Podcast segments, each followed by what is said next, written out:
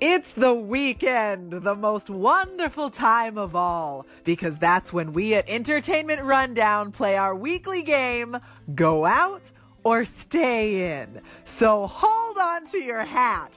Or have an oil painting commissioned of you wearing your hat. Then you won't have to hold on to it anymore because your love for your hat will be preserved forever in the form of wall art. The entertainment news starts now. Here we go.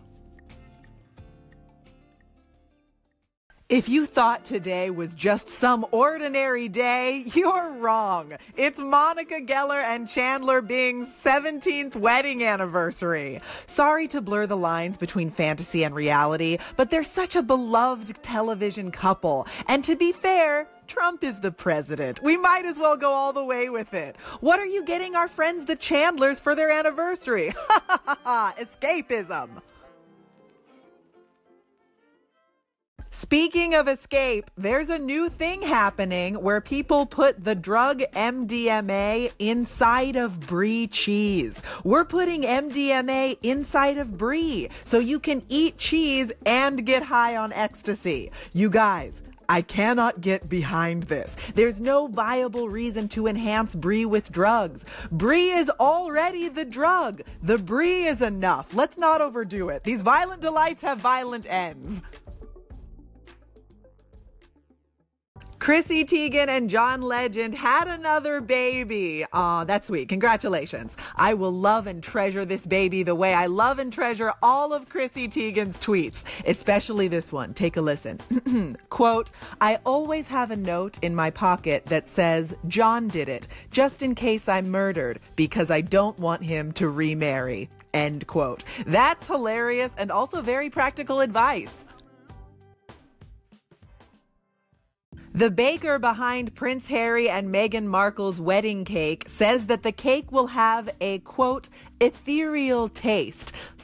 How ethereal? Ethereal like a hint of lavender or ethereal like the brie we just talked about? Take it easy, guys. The Queen's gonna eat that.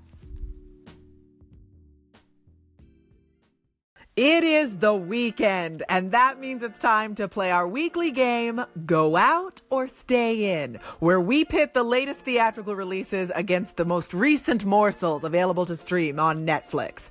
Representing Go Out this week is Book Club, starring Diane Keaton. Now, at this point, I should probably mention that Deadpool 2 is by far the more anticipated movie opening this weekend. But what can I say? I don't care about Deadpool, and I could watch Diane Keaton be quirky and earth tone separates for the rest of my damn life. It soothes me, and I won't apologize. And Book Club is getting good reviews, so don't hate the player. But before you go see Deadpool 2, because it's also getting good reviews, and my preference in no way dictates the preference of the masses, representing Stay In this week is Wanted, starring James McAvoy and Angelina Jolie as the gun-toting version of a manic pixie dream girl. Wanted is a movie where a guy who thinks he's average and boring turns out to be powerful beyond all measure and makes out with Angelina Jolie for literally no reason. This movie is only 10 years old, and yet I'm positive it has not aged well.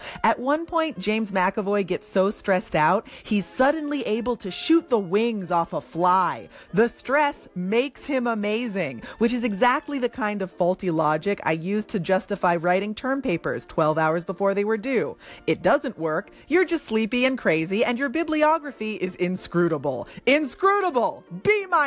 So finish your homework early and take your pick between Deadpool and Book Club, because this week's winner is Go Out!